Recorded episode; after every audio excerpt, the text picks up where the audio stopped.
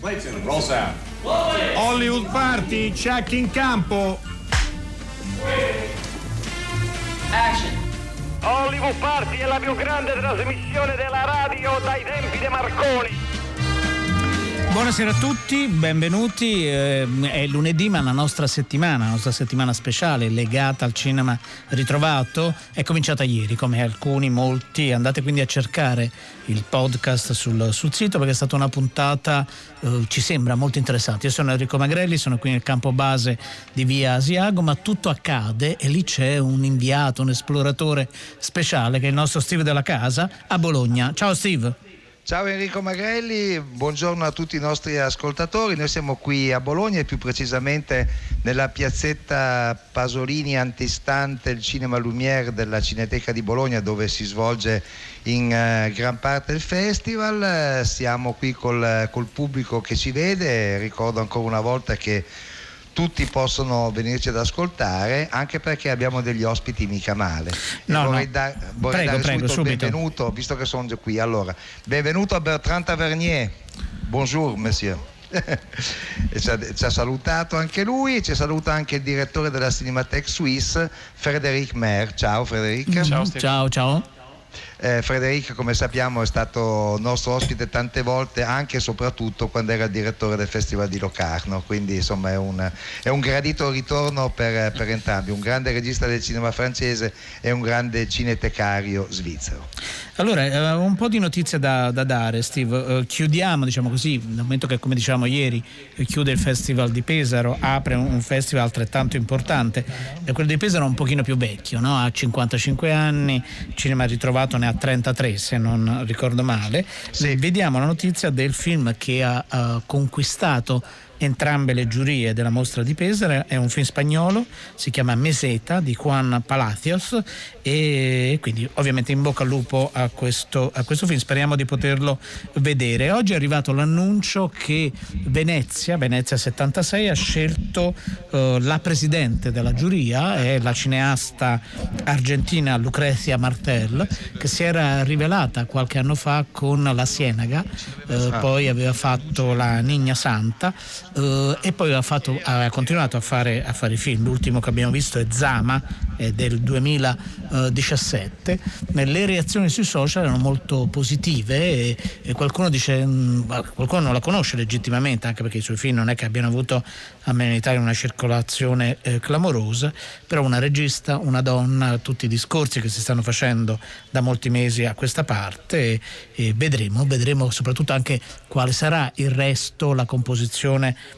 della giuria della prossima eh, Venezia. Eh, ci sono gli incassi molto rapidamente, è andato piuttosto bene, naturalmente il caldo pesa sulle frequenze italiane, ancora c'è questo abbinamento abbastanza singolare. Arrivederci professore, il film con Johnny Depp. Johnny Depp cerca un po' di eh, liberarsi no, di alcuni vezzi e di alcune manie che lo hanno caratterizzato negli ultimi film. Al secondo posto resiste brillantemente Pets 2 Vita da animali, Aladdin che ha superato i 14 milioni di incasso e poi resiste lì tenace il traditore al sesto, e al sesto posto. E anche il film di Marco Bellocchio eh, è il record personale di Marco Bellocchio i suoi film non incassano mai moltissimo ha superato i 4 sono 4 milioni e 200 mila euro. Eh, accennavi prima eh, a Locarno dove naturalmente Hollywood Party sarà lì e vi racconterà tutto quello che accade. È stato annunciato anche il pardo alla carriera 2019 che va a Freddy Murer quindi naturalmente ne diamo notizia con, eh, con piacere. Ultima notizia velocissima, eh, Sean Penn di, dirigerà un film, il titolo è Flag Day che è tratto dall'autobiografia uh, di Jennifer Vogel e nel cast la cosa curiosa ci sono i figli di Sean Penn e quel bravo attore che è Josh Brolin. Uh, queste erano le notizie di oggi. Vi ricordiamo che 335 5634 296 è attivo anche nei giorni dei, dei festival come in questo caso e quindi potete se avete domande per Tavernier eh, o per Sivo o volete dire la vostra sui film che avete visto negli ultimi giorni, potete farlo. Non leggeremo tutto naturalmente, però cercheremo di stampare il più possibile sul nostro, uh, sul nostro sito. Uh, possiamo forse cominciare con una musica uh, bellissima, che è un'ottima introduzione, credo, speriamo, al tuo ospite.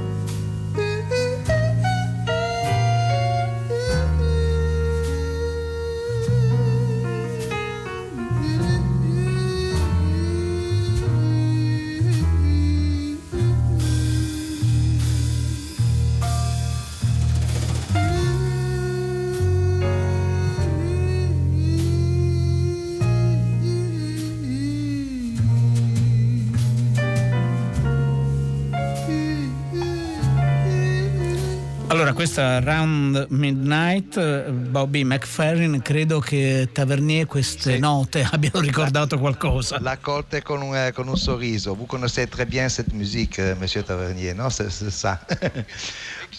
Vous connaissez très bien la musique en generale, lui conosce molto bene la musica che è molto importante nei, eh, nei suoi film.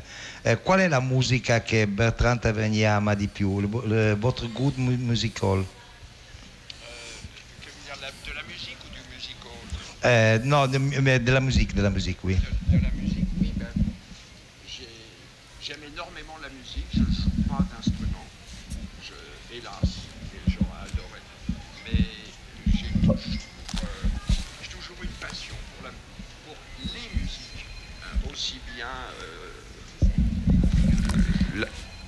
ça marche pas?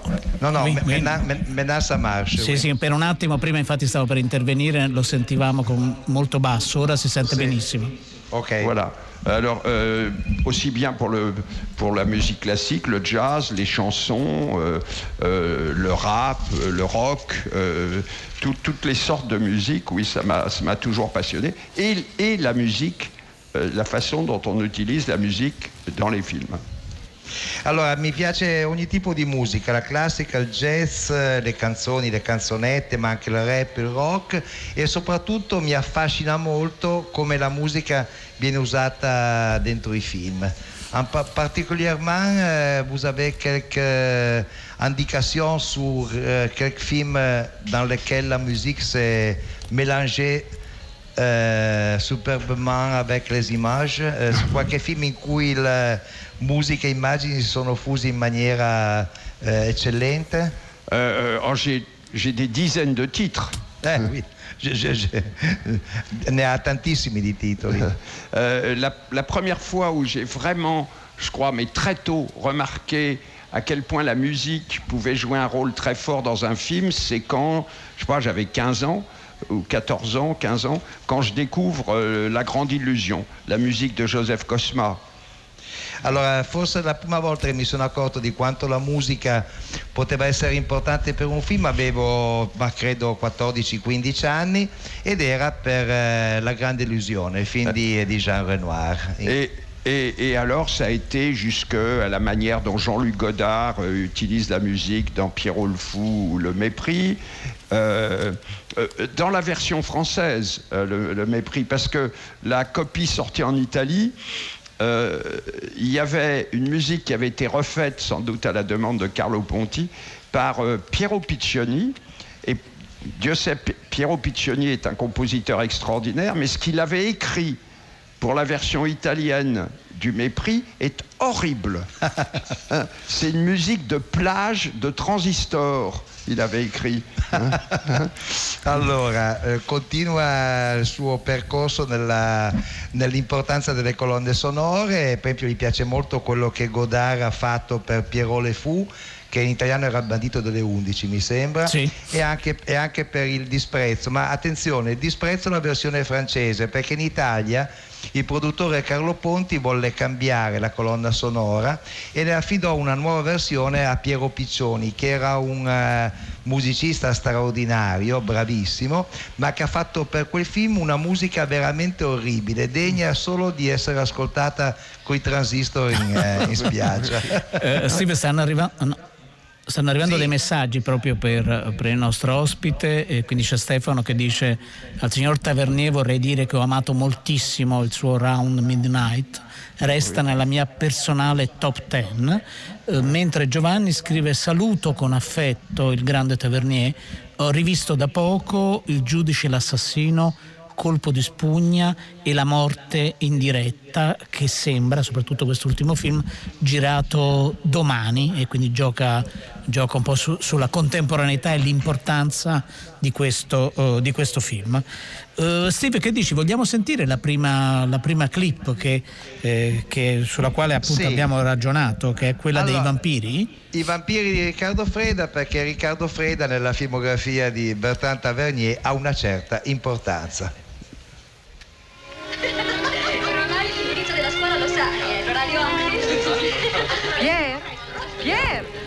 Scusate, arrivederci. Arrivederci.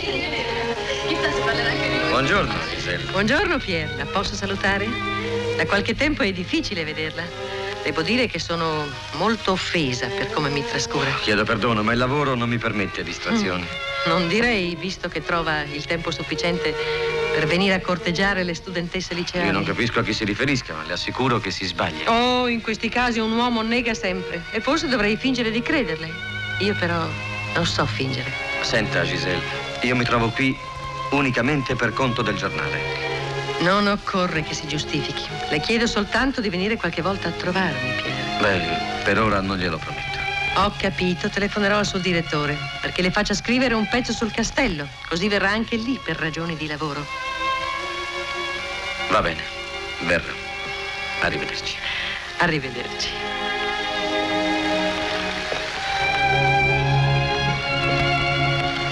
Che voleva? Che l'andassi a trovare al castello. E lo dici con quel tono? Ma come? La più bella donna che ci sia oggi a Parigi ti fa gli occhi dolci e tu fai l'indifferente. No, c'è di mezzo una vecchia storia di famiglia e poi Giselle non mi interessa. Ma interessa a me, assai più di tutte le tue indagini.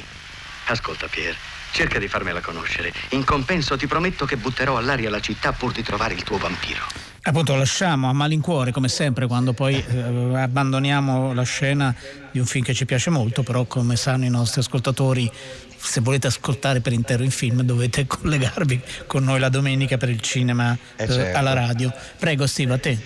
Allora, eh, I Vampiri, Le Vampire è stato il primo film dell'orrore italiano, lo ha firmato Riccardo Freda, un regista che Bertrand Tavernier conosce bene perché è stato il suo aiuto quando era giovane e più tardi perché ha fatto il remake di due suoi film, La Passion Beatrice è un remake di Beatrice Cenci e La figlia di D'Artagnan è un remake del, del figlio di D'Artagnan. Eh, mm, ci piacerebbe che eh, Bertrand Tavernier eh, ci desse un punto di vista diciamo di grande esperto di cinema, di cinefilo su perché Riccardo Freda è stato un regista così importante da lui personalmente scoperto. Euh, pourquoi Riccardo Freda, c'est un metteur en scène tellement important euh, Vous avez, vous l'avez étudié beaucoup, vous avez travaillé avec lui. Euh, pourquoi ça J'aimais beaucoup les films de Freda et surtout les films qu'il a fait pour la luxe à une époque. J'aimais les, les, Misérables. Misérabili. Et, Misérabili. J'aimais beaucoup le, le, second volet, la, la, la revanche de l'aigle noir. Euh, Vendetta di Aquila Nera. Oui. J'aimais beaucoup ces, films-là. Le, le, le, film avec Gassman sur Cavaliere Misterioso. Cavaliere Misterioso. J'aimais beaucoup ces, ces films-là. Et puis, j'avais été séduit par, par les vampires, par le, le travail, la photo de Mario Bava, le, le, sujet, le, ce Paris reconstitué avec des toiles peintes un peu bricolées, tout ça qui avait un côté euh, feuillade qui était euh, intéressant. Oui, euh, j'ai. Mais La Passion Béatrice n'est pas, n'est, pas un, remake de, de, Béatrice Chancy. Au départ, on est, au, départ, ça, devait être ça, et puis après, on est parti sur quelque chose de tout à fait différent en changeant de siècle. La seule chose qu'il y a en commun, c'est l'inceste, mais euh, euh, c'est pas vraiment euh, un remake. Mais Ricardo avait avait un peu travaillé sur le film, il avait la caméra. Le problème, c'est qu'il n'était pas habitué à tourner avec le son direct et que quand il avait une deuxième caméra, il parlait tout le temps. il commentait ce qu'il était en train de filmer. Euh, donc il y avait des, prises qu'on ne pouvait pas utiliser parce qu'il y avait sa voix tout le temps. allora, no, veramente come sempre con Tavernier si mescola la conoscenza del cinema col gusto dell'aneddoto. Allora, ha detto che gli piacevano i film che Fred ha girato per la Lux, quindi i Miserabili, Cavaliere Misterioso, eh, il, um, La vendetta di Aquila Nera, il secondo film su Aquila Nera. E poi è stato subito sedotto dai vampiri, un film del 56, il primo film dell'orrore italiano, per la fotografia di Mario Bava, per come si erano arrangiati per realizzare scenografie, c'era anche una componente di Feyad dentro quel film, qui eh, a, al cinema ritrovato vediamo Le Vampire di Feyad, effettivamente la Parigi, perché il film è ambientato a Parigi, lo ricordo da un po' e eh, poi ha precisato che La Passion Beatrice che in Italia è uscito come quarto comandamento non era un remake del cinema di eh, Riccardo Freda, era ispirato, c'era il tema dell'incesto ma è cambiato il secolo, sono cambiate molte cose Riccardo ha un po' lavorato a quel film che peraltro era lui dedicato, Riccardo Freda, uh-huh. ma eh, Riccardo Freda non riusciva a lavorare col sonoro in presa diretta, perché quando c'erano due cineprese eh, si doveva buttare via tutto, però lui parlava in continuazione, perché una volta i film in Italia venivano tutti doppiati e quindi non c'era bisogno di star zitti sul set, quindi insomma il problema era molto, era molto grosso. Io vorrei chiamare in causa anche Frédéric Mer, perché insomma lui è Bertrand, Bertrand Tavernier si conoscono molto bene, avete fatto anche qualcosa recentemente insieme alla Cinemateca. È venuto a presentare ovviamente la sua storia del cinema francese da noi, è venuto a visitare anche i nostri archivi dove infatti abbiamo un certo numero di opere di quel cinema francese che lui apprezza molto. Stiamo, stavamo proprio fuori antenna parlando di un film di cui abbiamo degli elementi che dovremmo pure digitalizzare e abbiamo dei problemi magari con l'aventi diritto, insomma sono delle cose sì che ci interessano fare insieme con, perché la nostra cineteca Cineteca, pur essendo Cineteca Nazionale Svizzera, è molto vicino alla Francia, è una storia d'amore e, e di passione con, con, le cineteche, che sia la Cineteca francese, ovviamente perché Freddy Buache, eh, l'anima della nostra Cineteca era molto legato a Henri Langlois, ma anche perché eravamo molto legati a quella di Lione, che, che ovviamente quella di Bertrand Tavernier, eh, c'erano degli incontri regolari e quindi c'è una vera, una vera amicizia tra queste cineteche e, e la collaborazione, c'è sempre sempre stata anche molto prima che io arrivassi, arrivassi lì. Allora io vorrei adesso continuare a parlare con Bertrand Tavernier, però prima gli farei sentire un film che secondo me anche quello conosce molto bene, ma usciamo dal cinema italiano. Il titolo italiano di quel film è I sette assassini. Eh, e adesso eh, vediamo lo se sentiamo, lo riconosce. Certo. Lo sentiamo. I sette assassini. Well, right cozy in here, ain't it? Come on in. Thanks. Coffee? Don't mind if I do. Afraid it's not as hot as it could be. Just so's it's black. Storm seems to be letting up some. Yes, ma'am. Stars will be showing time it's your turn to take the guard. Mr. Masters, you know this part of the country. Every rock. Well, how far would you say we are from Flora Vista? An early start come morning. You should be able to noon there with near no trouble at all. Thank you. Sure is good coffee, ma'am. Mr. Greer, how come you ever to marry such a handsome woman? Che bell'impasto di voci eh, in, questo, Eh in questo film, insomma. Randolph Scott aveva una voce straordinaria, I Sette Assassini è il più famoso western di Bud Buttiker e Bertrand Tavernier dedicò a Bud Buttiker, un regista western amatissimo dai cinefili, la famosa intervista transoceanica no? con Bud Buttiker.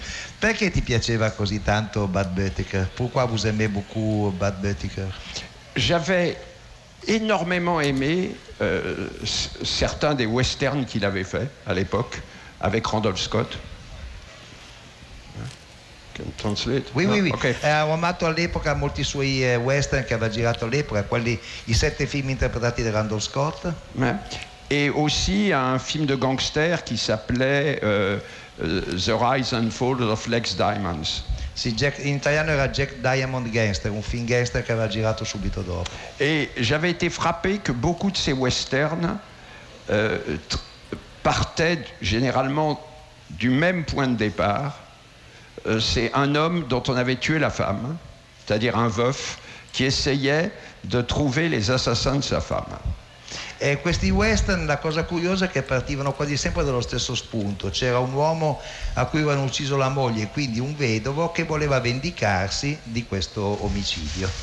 Et, et Buttiker, souvent avec le scénariste Burt Kennedy, faisait des films très courts, très compacts, très denses, euh, et euh, comment dire, euh, vraiment centrés autour de 5-6 personnages. E con la collaborazione di Bart Kennedy, che era lo sceneggiatore di gran parte di questi film, Bud Buttiker faceva dei western molto corti, molto compatti e centrati su pochissimi personaggi, su 5 o 6 personaggi al massimo. Et j'avais été, euh, je trouvais que ces films, ça ressemblait à des parties de poker où les gens s'affrontaient et les gens bluffaient. Et, et c'était pas des films épiques comme John Ford, c'était pas des films lyriques comme Delmer Daves, c'était des films, oui, très très très denses et, et rapides.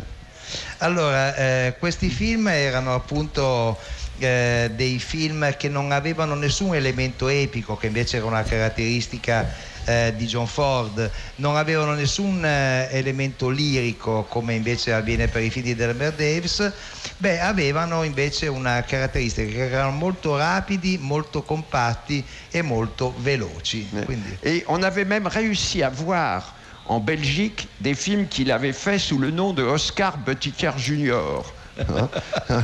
e qui si vede il vecchio cinefilo eh, che colpisce, era andato in Belgio e aveva visto i film dell'inizio della sua carriera quando non si firmava Bud Buttiker ma Oscar Buttiker Jr. Euh, et, et on avait découvert, j'ai appris dans une copie coupée euh, par John Ford, euh, son film sur la tauromachie, The Bullfighter and the Lady, qui dans sa copie intégrale, qui est maintenant trouvable en DVD, dans sa copie intégrale est un, est un remarquable film. E proprio in eh, questa veste aveva visto un film che era stato anche poi tagliato al montaggio da, da John Ford che l'aveva prodotto, si chiamava Bullfighter and the Lady, in italiano L'amante del torero. Era un film eh, sulla tauromachia perché Bud Buttiker aveva incominciato proprio come esperto di tauromachia a Hollywood ed è un film che lui ha visto nella versione integrale appunto in Belgio, in una incursione cinefila della sua giovinezza e lo definisce un film remarquable, quindi Oui. un film molto interessante. Alors j'avais fait un int- une interview, je lui avais envoyé des questions et il avait répondu alors qu'il était en prison au Mexique. C'est une interview qui est faite en prison. E allora gli ho mandato delle domande dall'altra parte dell'oceano, lui mi ha risposto e quando mi ha risposto ho scoperto che queste risposte arrivavano da una prigione messicana perché nel frattempo questo regista torero era finito in prigione in Messico. Lo en prison pour dette. Era, in prigione per debiti per un film che non era riuscito a finire. C'è un'autobiografia, gli ha un'autobiografia, When in Disgrace, no? Oui, oui, oui, Eh, voilà. quando ero in disgrazia, che- in cui racconta questa storia incredibile, dalla quale, questo lo dico per i nostri ascoltatori, è uscito vendendo i diritti di Two Moves for Sister Sarah eh, che è poi il film che ha fatto Clint Eastwood con Shirley MacLaine che faceva la suora, in italiano si chiamava Gli avvoltoi hanno fame, quindi quel film un po' l'ha salvato. Frederick Baer, insomma, queste storie cinefili per noi che siamo cinefili sono delle storie straordinarie. Ma a proposito di cinefilia, tu sei venuto qui portando il, eh, il massimo della cinefilia possibile, c'è un film incompleto di Hans Richter, Sì, il film- grande regista Fa sperimentale. incompleto soprattutto mai finito Mai da finito, lui, esatto. che eh, è un film di cui esistevano fino ad ora solo delle copie brutte copie in 16 mm in particolare al British Film Institute e eh, abbiamo fatto una ricerca all'interno della, della Federazione Internazionale degli Archivi per cercare degli elementi e un po' per caso abbiamo trovato nel nostro archivio eh, un- due bobine dove c'erano eh, il, il film Everyday eh, che è il suo titolo di, di Richter ma non totalmente incollato quindi c'era tutta la cronologia del film ma non completamente incollato. Quindi abbiamo iniziato le ricerche il materiale era arrivato al momento della morte di Richter e quindi abbiamo pensato che era un film che erano del- del- so, dei, dei rush non montati e in realtà no, era il film sul quale lui aveva lavorato nel 29 e che ha continuato a rielaborare durante tutta la sua vita fino alla sua morte nel 76 in Ticino, eh, visto che viveva vicino, vicino a Locarno, di nuovo sì, negli Locarno Uberaldes, sì. Locarno E il- la bobina veniva da un laboratorio basilese che aveva fatto fallimento, che ci aveva lasciato e quindi l'abbiamo digitalizzato qua a Bologna proprio all'immagine ritrovata al laboratorio di Bologna e l'abbiamo presentato qua proprio tale quale era stato lasciato da lui dunque è un film che non è finito se vuoi però che è veramente affascinante nel quale si ritrovano Eisenstein eh, Hans Harp il grande artista che aveva fatto anche la sceneggiatura eh, la fotografia era fatta da Len Lai quindi Vabbè. c'è proprio veramente già qualcosa e pensiamo che il film nasce da questo primo congresso internazionale del cinema d'autore, il CC, del cinema indipendente, scusa, che aveva avuto luogo alla Sarra, vicino a dove noi abbiamo gli archivi Certo. adesso, in un castello di una grande mecenate eh, svizzera, che aveva invitato intorno a lei appunto Eisenstein, Bela Balash, tutti i grandi pensatori e registi dell'epoca, che è stato in in un certo senso le basi del cinema indipendente d'autore messe, messe lì e probabilmente da lì si sono conosciuti con Richter e Eisenstein e hanno continuato a lavorare un po' insieme.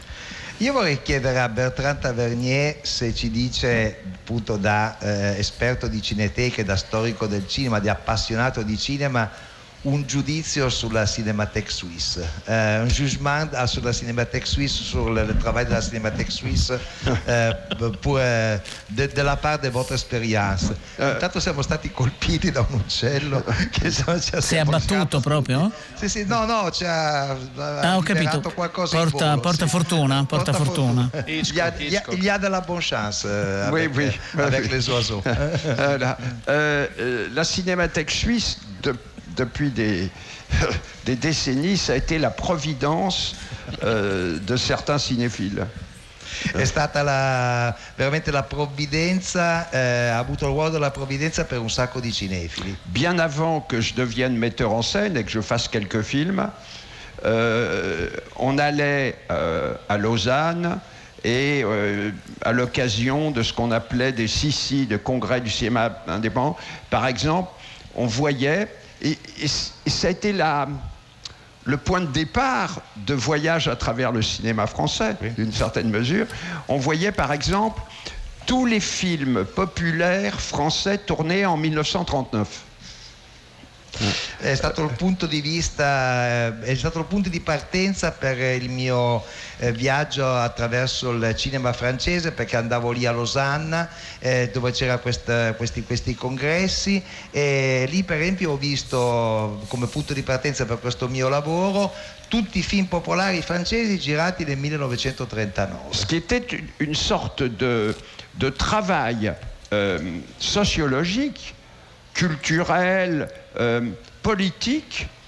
Ça donnait tout d'un coup, il y avait un- une image de la société à travers le cinéma qui était passionnante quand on voyait tous ces films. Eh, no, è stato eh, da questo punto di vista quel lavoro sul cinema del 39 è stato un lavoro al tempo stesso sociologico, culturale e politico perché eh, c'era, si rifletteva l'immagine di come si viveva nella società in, quel- in quegli Oui. anni. Alors c'était épuisant parce qu'on voyait par exemple euh, des dizaines de comédies de casernes avec des, des, des, des- des troufions qui étaient toutes plus horribles les unes que les autres. Era anche un lavoro di, eh, staccante perché si vedevano delle decine di commedie eh, che erano una peggio dell'altra. C'est pour ça que quand on dit que c'était l'âge d'or du cinéma français, ça me fait rigoler ça. Quando dicono che era l'età dell'oro del Parce cinema que- francese, beh, questo mi fa Parce, veramente. parce que je voudrais qu'ils voient ces comédies qui étaient d'une crétinerie absolument prodigieuse. Allora, guardate, quando dite questo, guardate queste commedie che erano una cretinata veramente prodigiosa quanto a concentrato di cretinerie. Beh, Enrico Maghetti, Sì, è stato che bello. fantastico avere No, sono arrivati, Steve, sono arrivati veramente tantissimi messaggi, ne leggo solo alcuni, li ho tutti, li ho Sì. tutti stampati. C'è eh, eh, Lisa da Firenze eh, che dice ho visto Round Midnight al cinema quando avevo otto anni. È un film di una poesia unica con attori splendidi. Una volta all'anno lo devo sempre eh, rivedere. E poi sia Lidia che Elisabetta amano moltissimo una domenica in, in campagna, eh, mentre Emilio ricorda eh, Bertrand Tavernier, regista amatissimo, indimenticabile il suo Coup de Torchon e eh, poi sempre Lidia scrive meraviglioso Tavernier, che bello ascoltarlo. Allora, tant- eh, beaucoup de messages pour vous. Merci beaucoup a Bertrand Tavernier che sta pulendosi dal, da quello Dal- dal segnale, disgrazia certo. che ci è capitata e grazie anche a Frederic Merli. Lasciamo con una musica che credo che piacerà anche questa a Bertrand Tavernier che introdurrà la nostra nuova ospite. Merci. Merci. Merci beaucoup. Grazie, grazie a voi.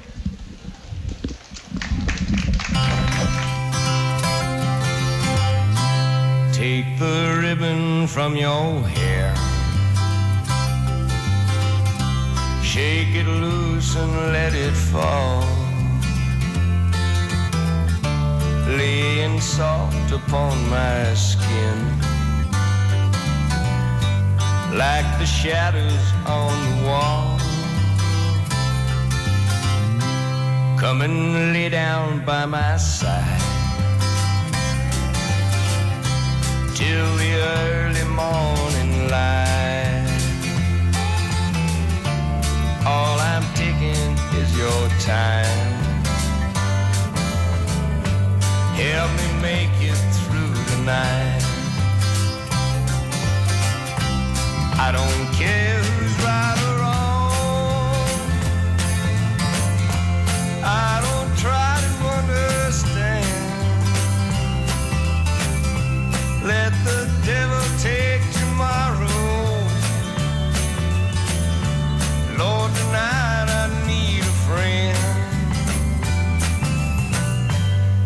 Yesterday is dead and gone. And tomorrow's out of sight. And it's sad to be alone. Help me make it through the night.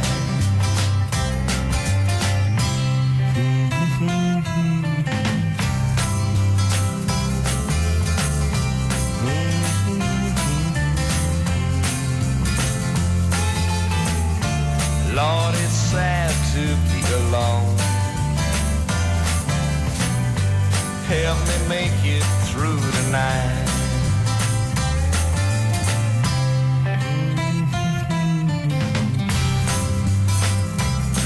Allora, questa canzone interpretata da Chris Christopherson, Helping Me Make It Through the Night, ci porta al 1972, è nel film eh, eh, in italiano uscito con il titolo Città Amara, Fat City era il titolo originario, un film, un film magnifico, io ho avuto occasione di rivederlo 8-9 mesi fa e davvero eh, sembra un film girato mm, oggi, domani, dopodomani, chissà quando. Insomma. Eh, tu hai un ospite davvero importante, siamo molto Sì. felici di averla. Anche perché questa nostra ospite, il regista di quel film, eh, John Huston, lo conosceva veramente bene. Eh, Angela Allen, benvenuta. welcome. Sì. Eh, Hello. hello. Hello. E qui è veramente in forma e Anna Vecchietti eh, ci aiuta a tradurla. Beh, lei insomma, ha lavorato tanto con John Huston fin dai tempi di Moulin Rouge, quindi insomma si, eh, si arriva molto lontano nel tempo. Com'era lavorare con, eh, con John Huston? Uh, working with John Huston was actually very easy. Um, after the first one, I learnt his style, and it was very easy actually. He never overshot. Um, he allowed you to make suggestions. You felt you were participating. Um, so it was actually a very enjoyable, ex- well, existence, I could say. Devo dire che era molto facile perché dopo aver fatto il primo film con lui e quindi aver imparato il suo stile di lavoro, cosa voleva da te, alla fine accettava molti suggerimenti, ti faceva sentire parte del gruppo e questo era molto molto soddisfacente. Io volevo chiedere alla signora Allen come eh, è stata scelta, co- come è nata questa collaborazione eh, di lavoro con Houston. My first um, time with John Huston was on The African Queen. He got me sight unseen because I'd been chosen by Sam Spiegel, the producer, only because John Huston was already hunting or trying to hunt elephants in Africa. And we seem to have got on, um, obviously, on that film. And he subsequently asked for me um, on the next one, which was Moulin Rouge. Beh, la prima volta già eh, che, ho lavorato con lui era per la Regina d'Africa e ho cominciato a collaborare senza però che lui mi avesse visto o conosciuta, perché è stato Sam Spiegel, il produttore, che ha fatto il mio nome. Già in quel momento eh, John Huston era già in Africa e cercava di cacciare elefanti e quindi appena ci siamo insomma abbiamo cominciato a lavorare gli è piaciuto quello che io sapevo fare e quindi dopo ha chiesto di me e abbiamo continuato a collaborare per il film successivo che è Moulin Rouge E quanto è durata questa collaborazione con John Huston? Quali sono i registi con cui maggiormente Angela Allen ha lavorato? Ho fatto, I can get that so far, for our 14 film with John Huston. E quindi l'ultimo qual è, qual è stato, signora? The last one was? La, la, l'ultimo was Wise Blood. Ok, che meraviglia. Vogliamo ascoltare un frammento proprio di Moulin Rouge, 1952? They talk like they were Herculeses, all of them. And after a few turns, they pant, they gasp, they wheeze. Onward, One has to give them what is the matter with you? My shoes are soaking wet. I shall catch my death of cold. Then take them off. I can't. I haven't any socks.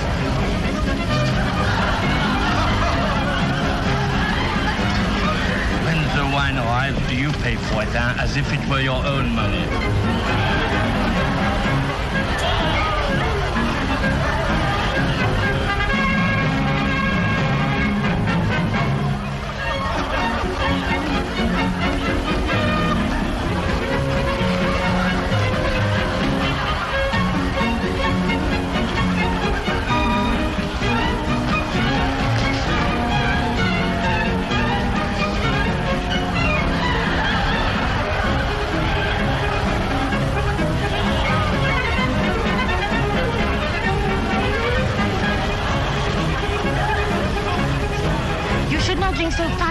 Lautrec. It burns your stomach. I'm thirsty.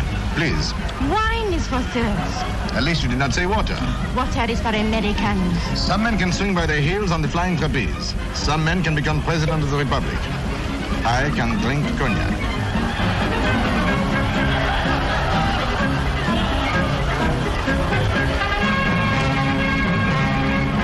Allora Francesco ci scrive bellissimo, immagino si riferisca a Moulin Rouge, non poteva che essere di John Huston, eh, mentre Giovanni chiede eh, se la signora ha lavorato anche in Misfits gli spostati e che ricordi ha se ha lavorato uh, su quel set di Marilyn?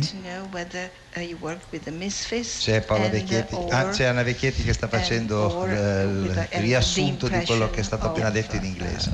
I, yes, I worked with John Huston on the Misfits, which of course is mainly celebrated because of Marilyn Monroe and well, it turned out to be uh, the last film she really completed. She did start another one.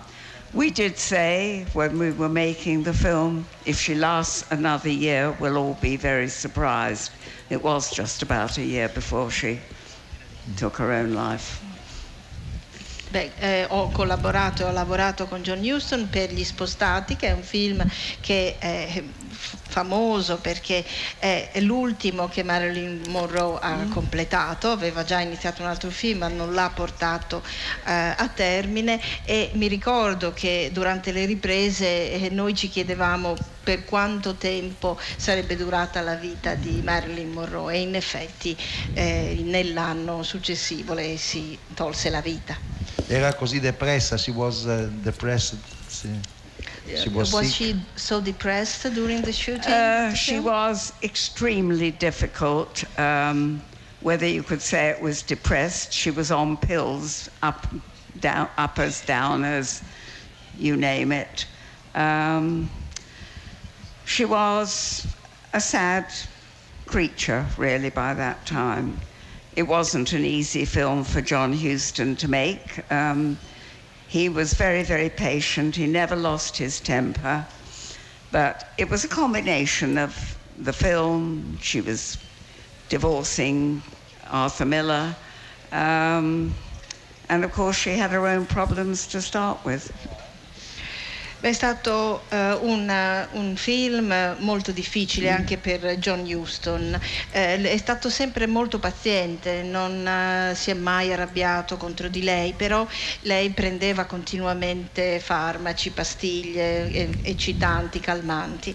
Era a quell'epoca una creatura molto triste, stava attraversando i problemi del divorzio con Arthur Miller e poi aveva anche dei problemi suoi già precedenti. Io vorrei chiedere ancora ad Angela Allen, con la quale stiamo parlando qui dal Cinema Ritrovato di Bologna, qual è il film dei tanti ai quali ha lavorato al quale è particolarmente affezionata? Which is the movie that is dearest to your heart of the many you worked with? One is always asked what is one's favorite. I don't think I really have a favorite. Of, of Houston's, um, well, perhaps African Queen because it was an experiment, and also um, The Man Who Would Be King, which was a good rollicking story. Um, it's, it's always hard to say. È un po' difficile eh, pensare a quale film di John Huston mi sia piaciuto di più, mi sia il mio preferito. Sicuramente la Regina d'Africa perché è un esperimento e poi anche The Man Who Would Be King. L'uomo che, che vuole farsi re. Che, che, belli questi ricordi, noi andremo avanti chissà per quanto tempo, vero, vero Steve? Beh, questa è la storia del cinema, è la storia del cinema, cinema in diretta, esatto, esatto, non da critici, da commentatori vari, insomma. Sento la sigla. C'è la nostra sigla, sì.